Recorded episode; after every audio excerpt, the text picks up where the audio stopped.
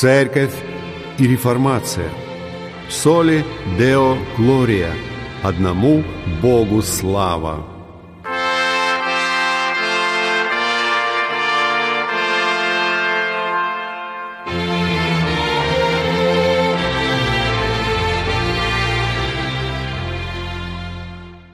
Здравствуйте! Вы слушаете передачу «Церковь и реформация». И с вами ее ведущий, пастор Максим Фокин. Сегодня мы поговорим о краеугольном камне христианской веры, а именно о кресте Христовом. В некоторых культах и религиях упоминают о Христе, даже уважительно о нем говорят, но игнорируют его крест. Как относиться к подобным явлениям? Каким должен быть ответ христианина на подобное смешение истины и лжи?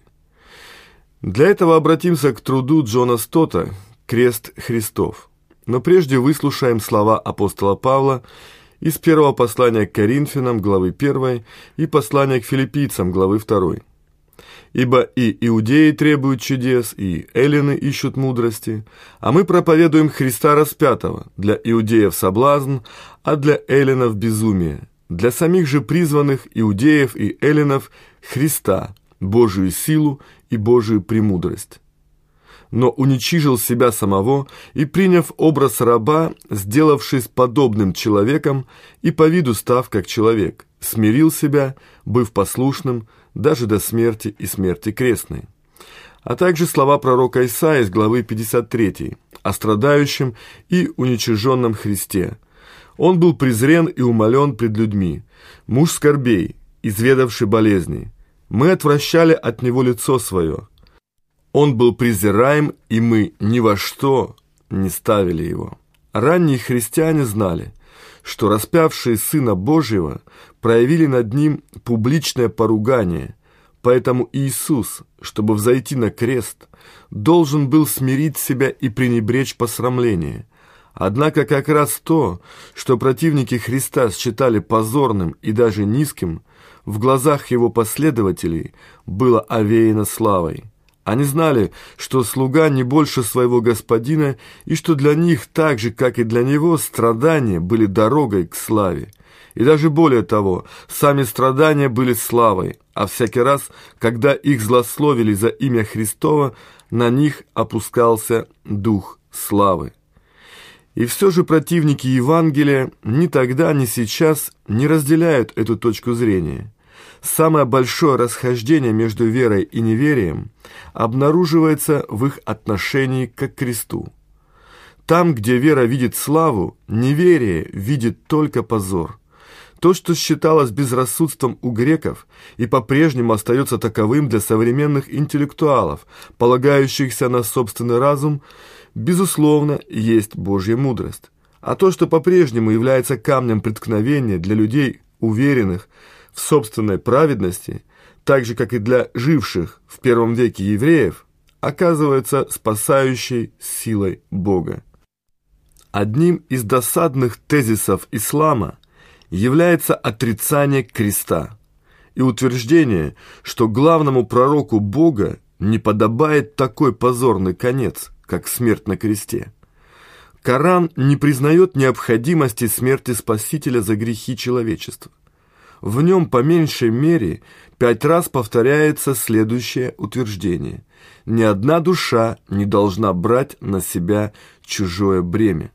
Кроме того, если обремененная душа взывает о помощи, даже близкий человек не должен разделять с ней ее бремя.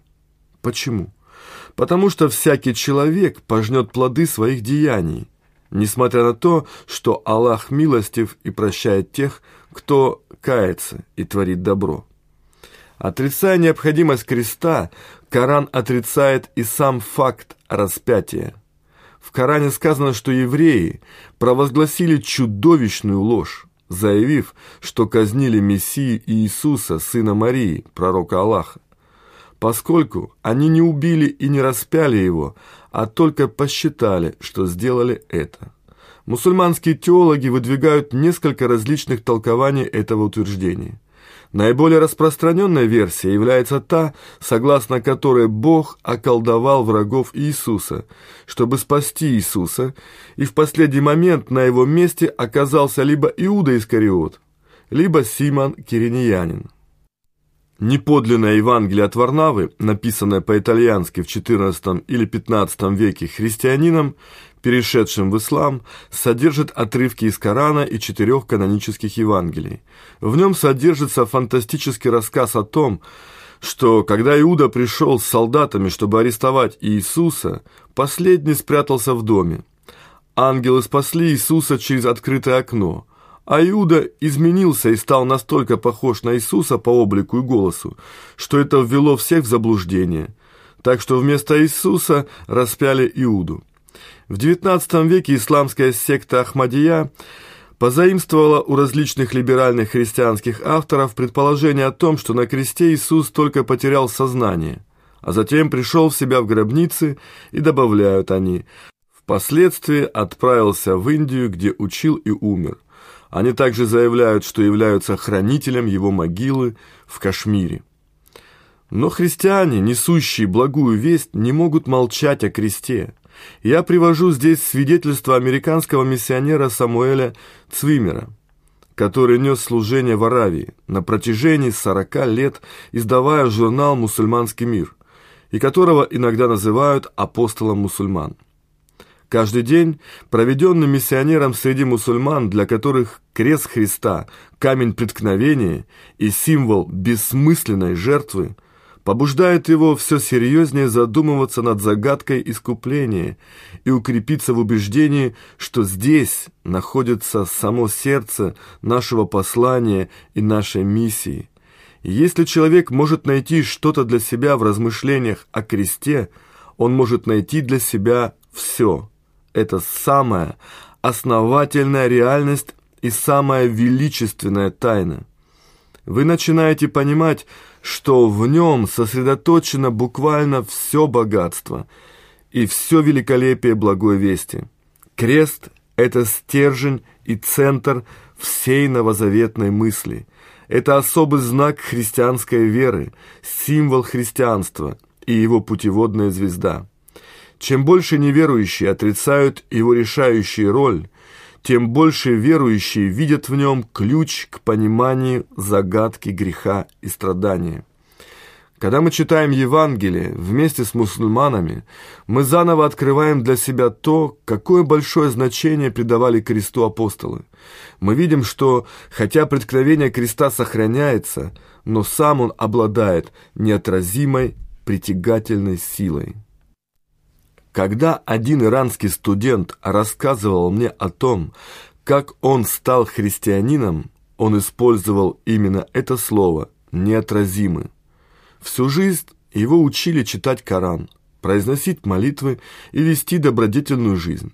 Но несмотря на это, он знал, что его грехи отделяют его от Аллаха. Когда друзья-христиане пригласили его в церковь и помогли ему начать читать Библию, он узнал, что Иисус Христос умер, чтобы даровать ему прощение. «Это предложение было для меня неотразимым и посланным с неба», — сказал он. Тогда он возвал к Богу и молил о том, чтобы Господь помиловал его ради Христа. Почти тотчас бремя моей предыдущей жизни спало с моих плеч. Было такое ощущение, что я избавился от огромной тяжести. Вместе с облегчением и ощущением легкости пришла безграничная радость. Наконец-то это произошло. Я освободился от своего прошлого.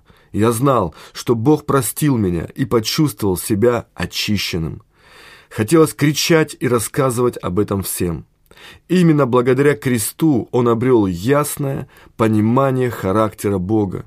Благодаря ему нашел недостающий в исламе аспект – теплое, отеческое отношение Бога Отца к людям и глубокую уверенность в прощении грехов.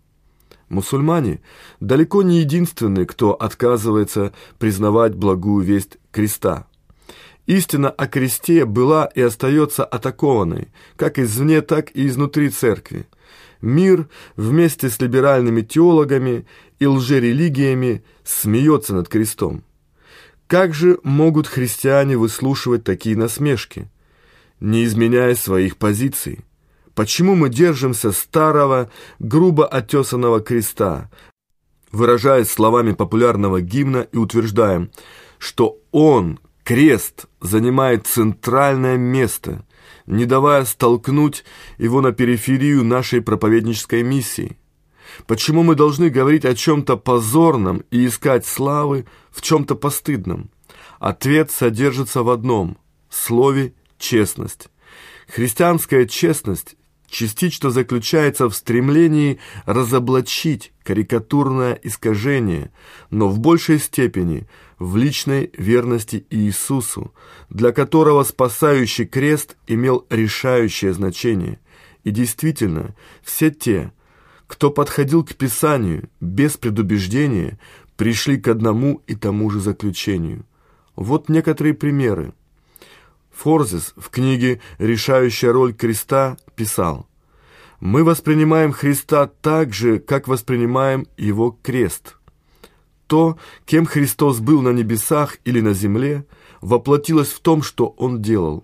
Я повторю, мы воспринимаем Христа так же, как воспринимаем его крест.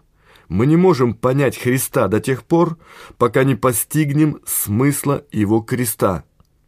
Церковь в целом основывается на этой интерпретации труда Христа, то есть на доктрине Павла о примирении. Если вы сдвинете веру из этого основания, вы тем самым забьете последний гвоздь в гроб церкви. Тогда церковь будет обречена на смерть. Ее кончина будет только вопросом времени. Швейцарский теолог Эмиль Брунер в книге «Исследование главной доктрины христианской веры» отстаивал свои убеждения следующими словами. В христианстве вера в примирителя не является делом выбора или предметом различных мнений при общем единстве в главном. Вера в примирителя – в данное Богом искупление, которое произошло однажды и останется в веках, это и есть само христианство. Это главный пункт, а не то, что может быть отодвинуто на периферию. Это суть или сердцевина, а не оболочка.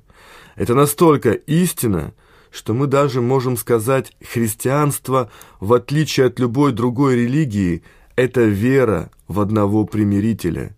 Христианином можно быть, лишь веруя в то, что произошло один единственный раз в истории, в Божье откровение и искупление через примирителя.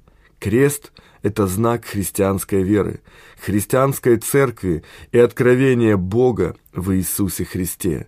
Вся борьба реформации за соло фиде, одной верой, соли део глория, одному Богу слава, была всего-навсего борьбой за правильную интерпретацию креста. Тот, кто правильно понимает крест, по мнению реформаторов, понимает Библию, понимает Иисуса Христа. Убежденное признание этой уникальности примирителя является признаком христианской веры. Тот, кто считает это утверждение знаком преувеличения, нетерпимости, резкости, образом мышления, идущим вразрез со временем и тому подобным, еще не вник в суть христианства.